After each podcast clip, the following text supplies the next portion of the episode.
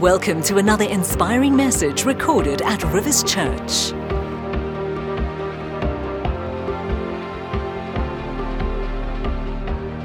Some of you are too young to remember someone called Ann Landers, but Ann Landers started her career in 1955.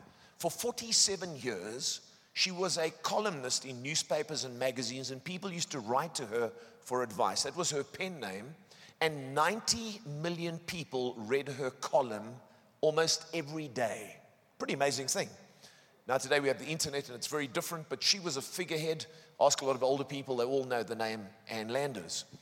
And um, she challenged her readers on one occasion to come up with the world's third biggest lie that they could. They could write into her. She said the first two biggest lies in the world are this the check is in the mail.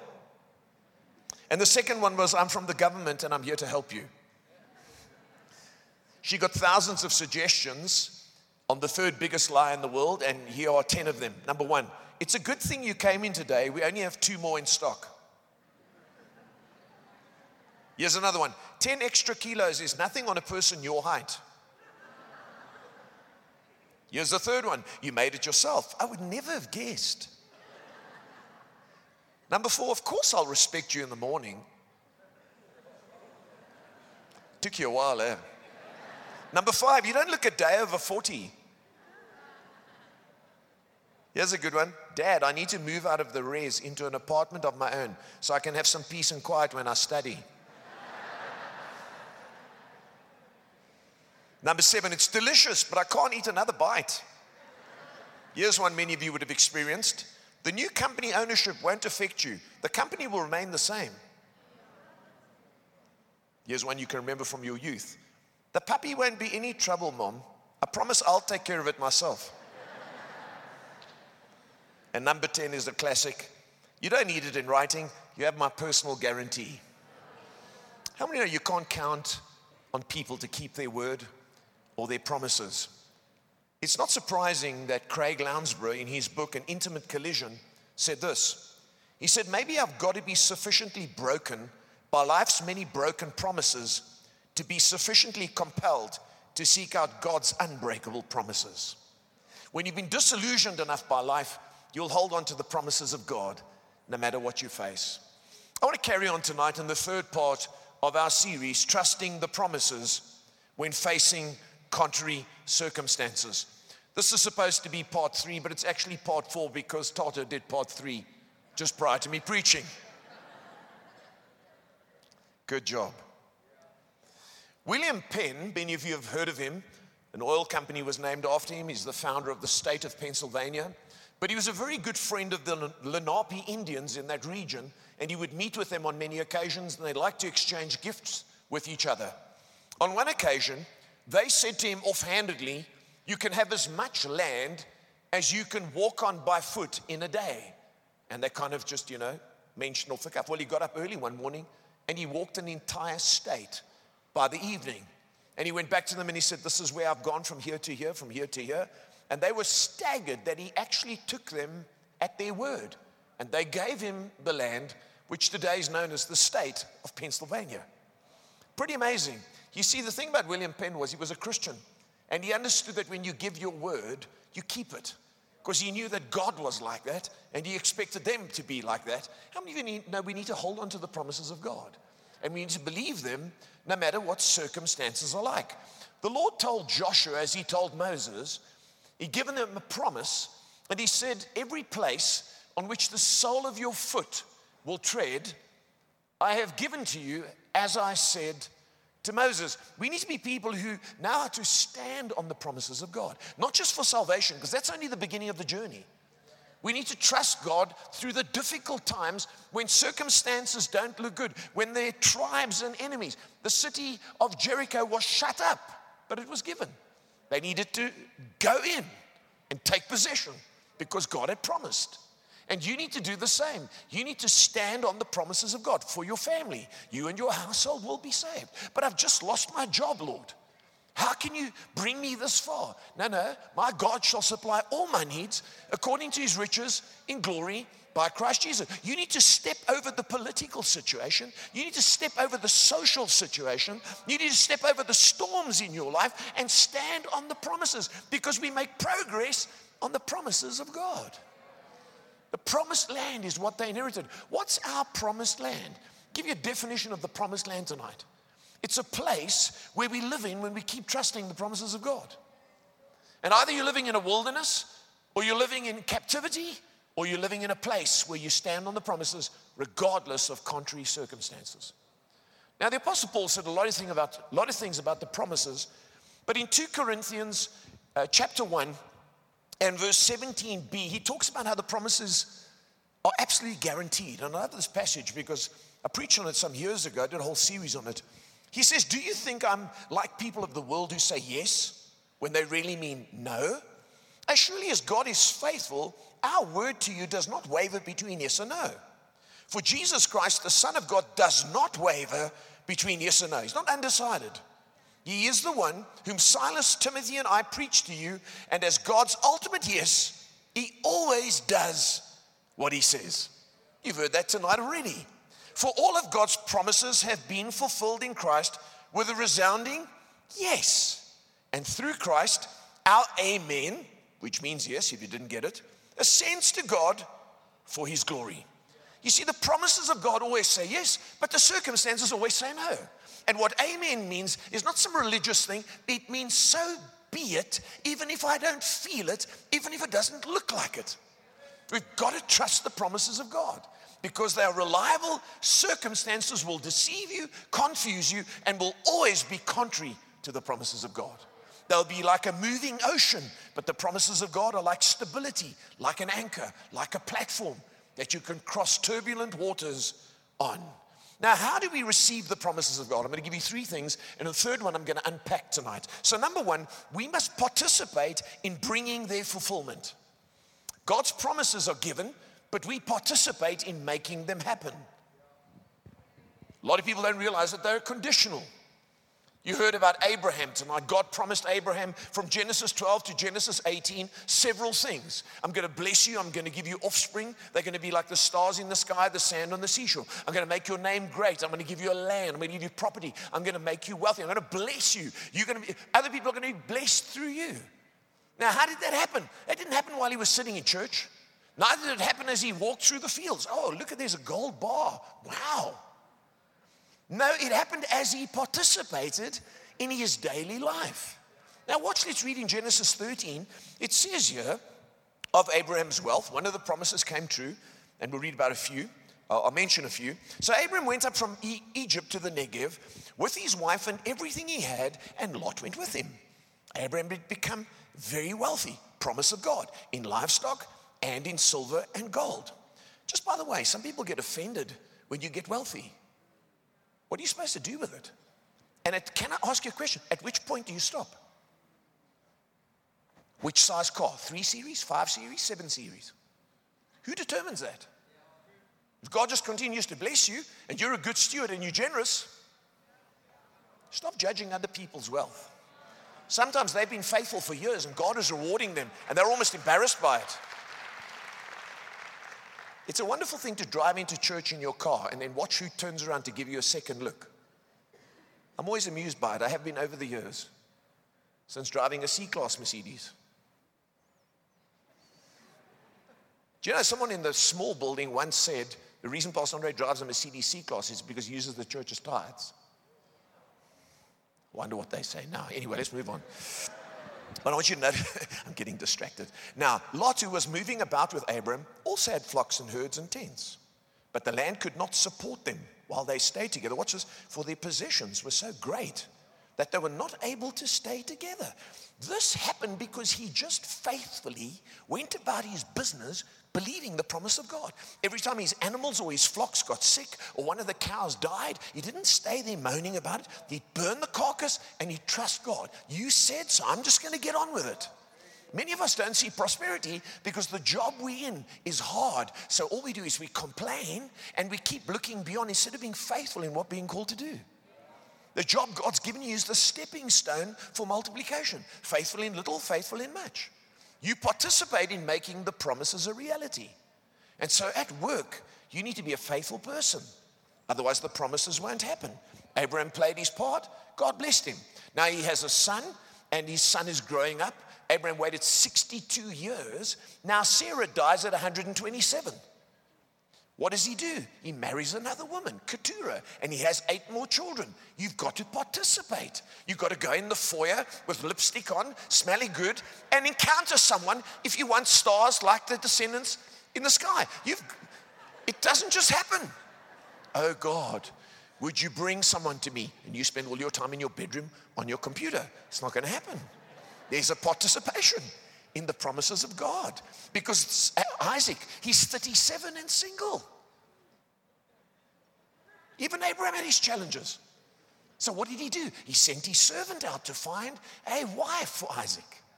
Something practical has to be done when you're 37 and no one's coming your way and God has promised and it feels like a blue tick. Something has to be done.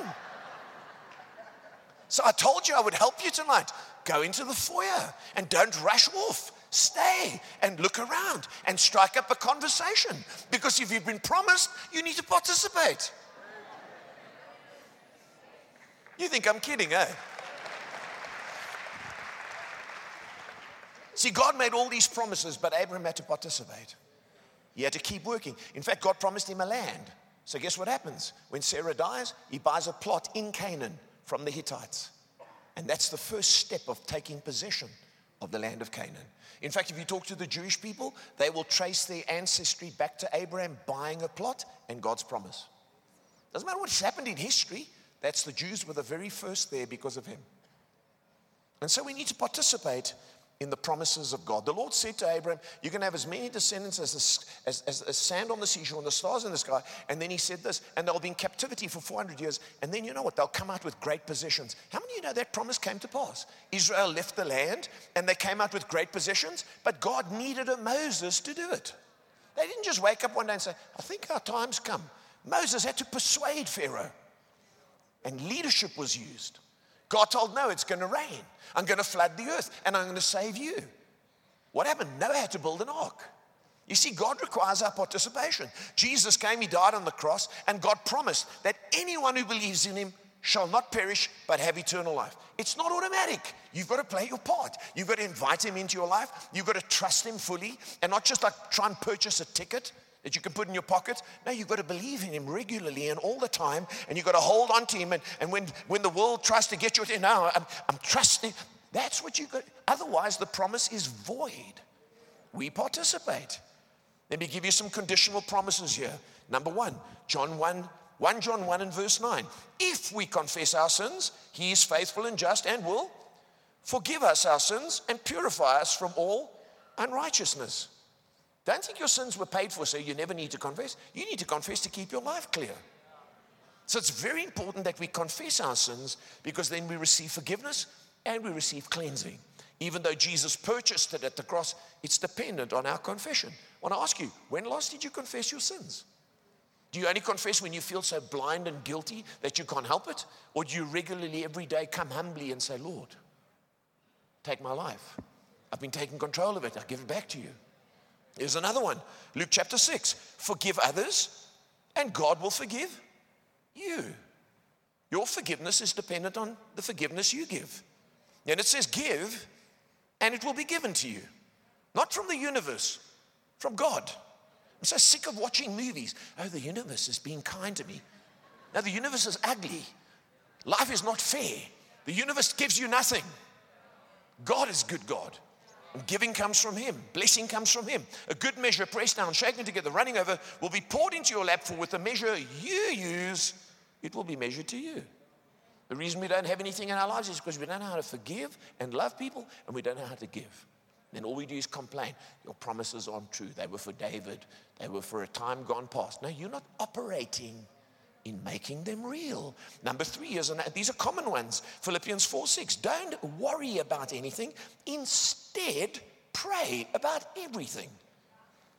Tell God what you need and thank Him for what He's done. Then, can you see that then? Then you'll experience God's peace, which exceeds anything we can understand. Some of you in the room tonight, you're facing depression and you want sympathy and you'll continue to be a victim. It's because you're not standing on the promises and you're not appropriate. You, if you're depressed, you need to pray every day. I can't. No, you have to. And if God says you must, you can. If He says you can overcome temptation, you can. So, what we have to do is pray and thank Him. Because when a depressed person starts to thank God for who He is and what He can do, positive thoughts flow in, positive energy comes in, and you recover. I'm so tired of us going to the world for their weak solutions, medical and chemical solutions. It's not the first place. We should go to God. Yeah, but you don't know how bad it is. I don't know how bad it is. I just know how good God is. And any promise that doesn't come to pass is because the conditions are not being fulfilled. Study the promises, participate with God, and watch Him release His peace, His blessing, His favor, and His forgiveness over your life. Number two, the second thing here on how to receive the promises, we must trust them despite raging circumstances. Not contrary, raging circumstances. Every one of us will face raging circumstances in our lives. Some of you, right now, as volunteers in the house, are facing raging circumstances.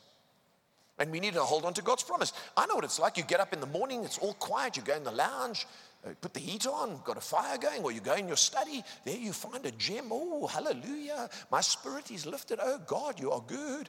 By tea time, where's crisis? You've forgotten that promise is gone. We've got to hold on to them. And especially when you're sick, you better start memorizing those. You need to be able to quote those promises. Oh, no, it says something about your, I can't remember. No, no, you speak it. Declare it over your life. Your, your mouth is very important in speaking faith, speaking the word. You've got a bad report from the doctor. You've got a bad business report.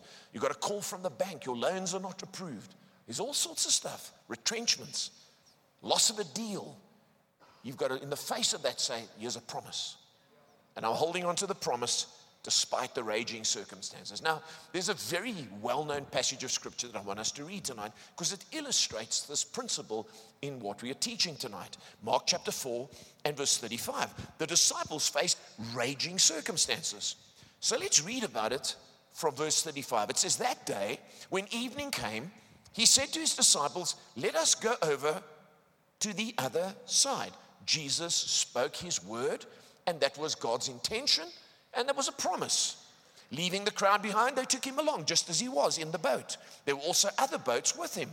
A furious squall, that's a storm, came up. How many know things come up all the time? It happens. And the waves broke over the boat so that it was nearly swamped. They were close to drowning.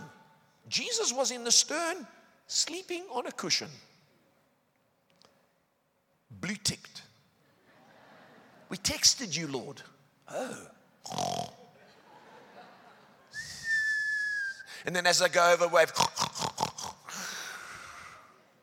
He was out, tired. He had spoken, and they should have chilled. But watch, they woke him up and they said, Teacher, don't you care if we drown? Straight away, we attack the character of God when circumstances become louder than the promises. And a lot of people do that. He got up, watch this, rebuked the wind, and said to the waves, Quiet. Like speaking to a naughty child, Quiet, be still. And the wind died down, and it was completely calm. He said to his disciples, This is so funny. Why are you afraid?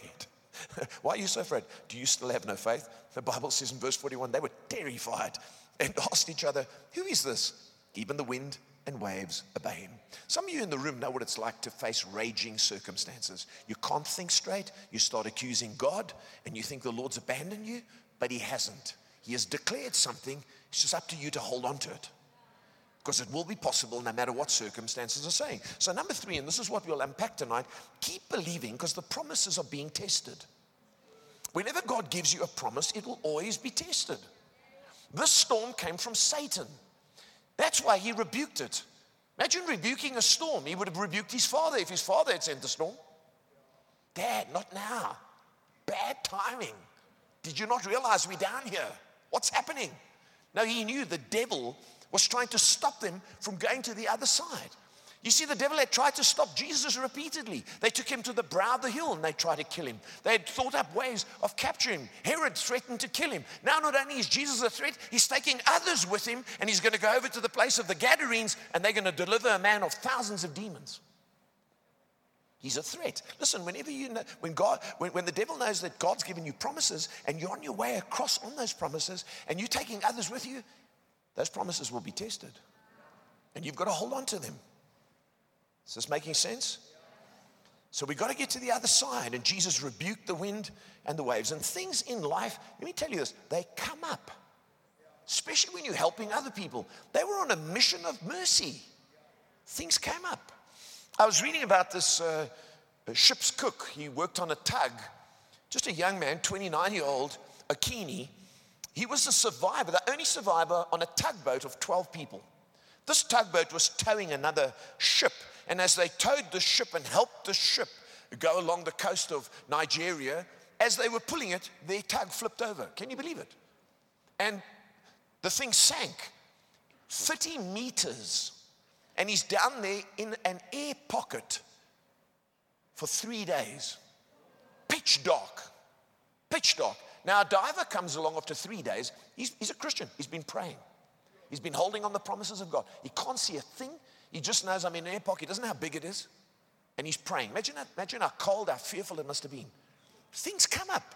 He's busy trying to help someone, but he holds on to the promise of God. And a diver comes, and the diver comes near him, and he sees the torch, and then he's gone. So he tries to swim after the diver. The diver thinks he saw movement. He comes back again. But he doesn't. He, he tries to grab the diver, but he can't. Diver goes away. Third time a diver comes, the diver, he, he says, you can hear the diver talking. The diver says, corpse, corpse, corpse. No, he's alive. Diver goes into the pocket. That's where this picture was taken. The headlamp on the diver and uh, gives him oxygen, brings him to the surface, and he survives. Do you know what life is like this? Raging things come at you, they overturn your life, but you're in the dark. But you've got to hold on to the promises of God. They are being tested in your life. Three mistakes we make concerning the promises of God. Are you all with me? When the promises of God are given, we don't expect difficulties. No, no, no. Don't, don't get into panic and fear and shock like the disciples. No, God's promises will be severely tested. In fact, the minute you get a promise concerning money, you'll be tested. When you get a promise concerning a job, you'll be tested. It often happens almost immediately. Peter, who told us in 2 Peter that God's promises are very great and precious, he says this in 1 Peter. He says, Dear friends, do not be surprised at the fiery ordeal that has come on you to test you, as though something strange were happening to you. You've got to hold on. Don't think that they won't come with difficulty. They are incredible, but they will be tested and they will come with difficulty. J.C. Ryle was a British pastor, and he said this Necessity is laid upon us. We must fight there are no promises in the Lord Jesus Christ's epistles to the seven churches except to those who overcome. Where there is grace, there will be conflict. The believer is a soldier. There is no holiness without a warfare. Saved souls will always be found to have fought a fight. In other words, you won't get through without some challenges, and you're going to have to hold on to the promises and you have to overcome. Number two, the second mistake we make is this when the promises of God are tested, we think He doesn't care. Our first reaction. And that's Satan's goal, always to cast doubt on the promises of God by bringing storms and raging circumstances. But God does care. He's just quiet. He hasn't blue ticked you. It's coming. Amen. Fantastic. Number three, the third mistake we make is when the promises of God are tested, we don't realize Satan is watching. See, the enemy will test us to see what we're made of. And I do believe, like the book of Job, the devil goes to God and says, Look at them from rivers. Yes, they know how to shout on a Sunday night, eh? Get them down front, they know how to dance. Gosh, they shout hallelujah, they shout amen, they passionate. Just put a little water on them and see what happens. Oh, they're easily put off. I believe God is honored when we hold on to his promises, when we show we're not fazed, we keep going, we keep holding on. We need to be like a woman called Miss Unsinkable. Some of you may not have heard of Miss Unsinkable. What a wonderful story. Violet Jessop grew up with tuberculosis way back in the early 1900s and managed to overcome the disease and, and, and survive. And she was given only a few months to live, but she got through. Then, having got through and got into health, her dad died. But she clung to life, clung to, to possibilities, and her mom was a stewardess on one of the ships. And so she also sought a career on the ships. And she started her career as a stewardess on a ship called the Olympic in 1911. It's the sister ship to the Titanic and sister ship to the Britannic. And so she started her career. But unfortunately, the Olympic collided with HMS Hawke, and the, her hull beneath the surface was torn open. And the water started coming, and they just managed to make it to port. And she disembarked, and you'd think she'd find a land job. No, in 1912, she got a job as a nurse on Titanic. And you all know what happened to the Titanic. It sunk on its maiden voyage.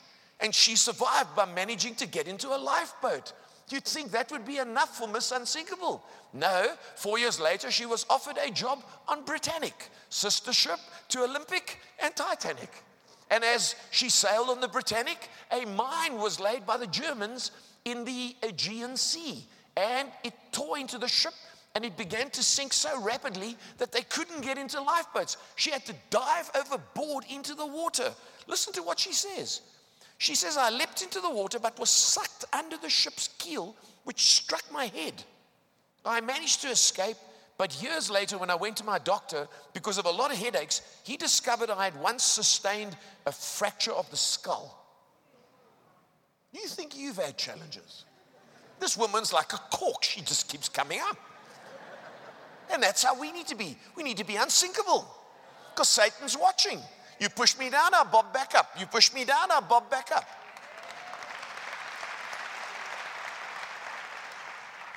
Miss Unsinkable lived to the ripe old age of 84. Come on, church. Are you unsinkable? Because Satan's watching. Six things that we need to do. Six things to remember when the promises are tested. This is our response.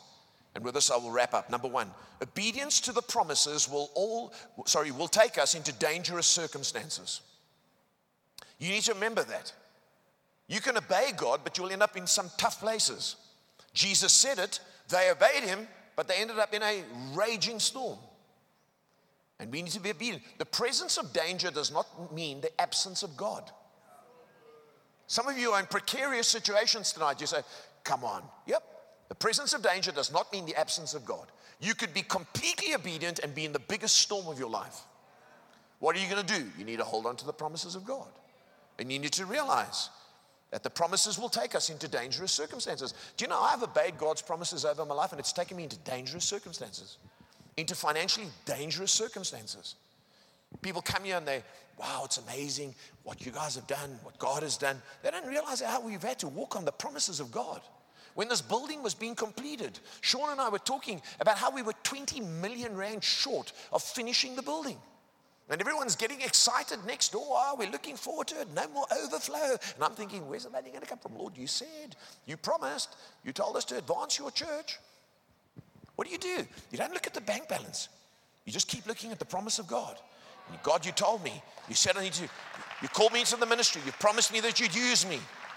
And you've told us that we need to extend your kingdom, go into all the world and preach your gospel to every creature. So we're going to step out. We step out and we go into Kyalami. Hmm? Take you to dangerous places. Takes you into a big arena. It's one thing when you're speaking to 50 people. They're all your chummies, you know. How's it I know Auntie Gertie and Mavis and Bob and Tato and Seppo and, you, you know. Now suddenly you're speaking to strangers. Every little thing you say, and suddenly the whole country's against you. Raging circumstances. And you know what? In those moments, Jesus is asleep in the boat. Because in those days, I prayed, Lord, Lord, this is a raging thing. Give me a word. I- immigration? Retirement? Um, business. No, no, he's sleeping because he told you to do something and it's taking you to dangerous. Don't change your mind. Hold on to the promise. Is this making sense tonight? Helping anyone? Number two, circumstances reveal how much we believe God's promise. There's nothing like bad circumstances to show up what you really believe. You don't care. Where are you? No, God knows. He's asking the question Do you believe? Because in fact, Jesus questioned them How come you don't have faith? How come you don't believe? Didn't I say it? And circumstances will do that to us. We're a, we're a people that worry and see negativity everywhere. Can I encourage you strongly? Stop watching too much news. You know, tonight Pastor Wilma had the news on, and I went upstairs to chat to her, and I sat there for a while, and after 10 minutes, I was like, no, I cannot preach tonight after watching this. It was just one thing, one accusation, one lie, one conniving, one breakdown, one weakness after. He doesn't, no, I'm not watching this. Turn it off. Because you can't hold on to the promises of God if you feed yourself negativity. And then you get worried. Billy Graham said this. He said, calloused hands were the badge of the pioneer, but a furrowed brow is the insignia of modern man. We're way down. And all we see is danger. You know, there's a map in the museum, the British Museum in London, an old mariner's chart from when sailors went and explored, especially North America. And wherever they found good ports and harbors, they noted them. And they found, when they found dangerous places, they wrote on the map, they wrote this here be giants, here be fiery scorpions, here be dragons. Imagine getting a map like that In fact, it's in the British Museum. Well, so John Franklin, 300 years later, when he looked at this map, you know what he did? He was a believer. He looked and he said, No, nonsense. And over each of those places, he wrote, Here be God. I want you over your circumstances, not to, oh, oh my word, here be God. But it doesn't look like it, here be God. Because on the, sto- on the sea, in the storm, here be God in the back of the boat. We need to believe it. Number three, the enemy wants us to deny, wants to deny us the other side. All these storms and attacks are because God's taking you somewhere, a place, a destination. He's calling you up higher. He doesn't just want you saved at the beginning of the journey, He's taking you across to the other side. I, I, I, think in my life, I'd like to think this. I, I don't know what God's still going to do and how He's going to do it, but I, th- I think I'm, I'm quite far across in what I've walked on favor, blessing, family, salvation. I've seen my children walk with God, my son in the ministry. I've seen God bless me with prosperity. Our church has been enlarged. I've seen our influence across the world. But there's more stuff, more campuses. And, and, and, and I just want to keep going. I want to get to the other side. I don't say, well, you've done so much. We sang, You've been so, so good to me. As I sang that tonight, I realized, man, there's still so much more. If you've done that, surely you can get me to the other side. God's calling you up and He's calling you on. A well known story is told about Napoleon. He was standing one day holding onto his horse, talking to a whole uh, company of troops. And uh, as he spoke, something caused the horse to be skittish and it pulled, the reins pulled out of his hands and the horse darted off. A young soldier, one of the lowest ranking, darted out of the ranks and chased after the horse down the road. Eventually got hold of the horse by the bridle, calmed the horse down, and then quietly led the horse back to Napoleon as he was addressing the troops. As this young, low ranking soldier brought the horse back, Napoleon looked at him and said, Thank you, Captain. He immediately left the ranks, went to his barracks, packed up his goods, and moved into the captain's quarters and ate in the mess. I think it's time some of you packed up your belongings and moved across to where God's calling you to live. Don't be put off by the circumstances. Number four, the enemy wants to drown us in our circumstances. There comes a time when you feel like you just will not survive. But we need to we need to remember when the promises are tested, the devil's trying to drown me. It's not going to happen. God will get me through. He'll take me across in Jesus' name. Do you believe that? And number five, the Lord wants us to believe for the other side. Even if it feels like He's not active, He's spoken, He's given you a word. You need to trust Him. He's got a better future for you. Do you believe that tonight? Some of you are living in one stagnant place. Now, you've been called to step on the promises and enter your promised land. You're not meant to stay in one place. You've camped there too long. The Israelites were told to pack up. You've gone around this mountain too long. Come on. The Lord's promised you something more. And number six, know that when God speaks, it is always fulfilled. Jesus spoke, and it was so. Now, why, did Jesus, why was Jesus asleep in the boat? Yes, yes, what, he, what you need to realize. Jesus knew the promises of God. And the promises of God to Jesus were this You will be born in a body, you will live on earth, you will have a profound effect on people, read all the prophets, but then you will die on a cross, but you will be raised from the dead. So as Jesus lay on a pillow in the back of that boat, he knew this is not where I'm going to die. I know what God said about my life, so I can sleep. And you need to know that when you're facing the most raging circumstances, God's given you a promise. Just go to bed. Just go to bed. Go to sleep. Hand it over to Him and sleep through the raging storm of the economy, of a marriage, of circumstances, of lack of fees, whatever it might be, because when He speaks, His word always comes true. The disciples were stressing, but Jesus was resting. As I come to a close tonight, I want to tell you a well known story. I told it about three years ago, I think it was. It's about a family in Armenia in 1988. Samuel and Danielle, they had a little boy called Armand. And as Armand was getting ready for school in the morning, he got dressed. His father Samuel knelt down in front of him and looked him in the face and he said, Have a good day at school. Remember, no matter what, I'll always be there for you. And he hugged the boy, and off he ran out the door to school. A few hours later, a massive earthquake struck that area of Armenia, and most of the buildings were reduced to rubble, including the boy's school. So he got his coat, ran out, and darted down to that area. When he got there, there was a pile of rubble, and parents were standing around crying. They just stood there crying. They were in such shock. They were just crying their eyes out. But Armand went to where his boy's classroom was and he began to start moving the rubble. People came to him and said, What are you doing? You can't do this. This is, this is, you're making the situation worse. But he carried on. He just carried on removing the rubble. Even as he was removing the rubble and looking and taking away bits of stone and bits of board, parents had already gone home, got pictures of their children and flowers, and come back and were already laying them, accepting that their kids were dead. He carried on. A worker came to him and said, You need to stop. He said, Will you help me? He said, No, you need to stop. The worker left. He carried on removing the rubble. Eventually, he heard a sound, a cry, and he called out and he heard his son call back, Papa. So he called back to his son and he said this. He said, uh, um, Come on out, son. He reached down and his son said, No, no, let the other kids come out first because I'll know you'll get to me.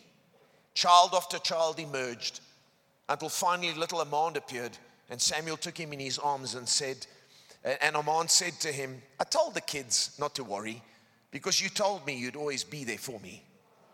14 children were saved that day because one father kept his word to his son. How many of you know today we've got a heavenly father who keeps his word to us? Even when we're in raging circumstances and the world is collapsing around us, he keeps us and He keeps His word to us. We just need to believe and not allow the circumstances to take away the promises of God. I want to pray with you tonight. Just give me a moment and we'll be done. Before I do, I want to just tell you something that I read, something that really shocked me. Every year in America, 5.8, listen to this, 5.8 billion dollars worth of gift cards are unclaimed. People buy them, give them, but people don't claim them. If you convert that into rands, it's 87 billion rand. I read, I thought it can't be true. So I looked up stats. In 2013, they sold $118 billion worth of gift cards. So this percentage is there. It's been paid for. You can just use it, but it's unclaimed. When I read that, I realized that's exactly what happens in our lives. There's a wealth of what God has purchased that's never claimed or used, and it's worth much more than silver or gold or money. It's just up to us to say, It's mine. Give it to me in Jesus' name. We hope you have been blessed and inspired by this message.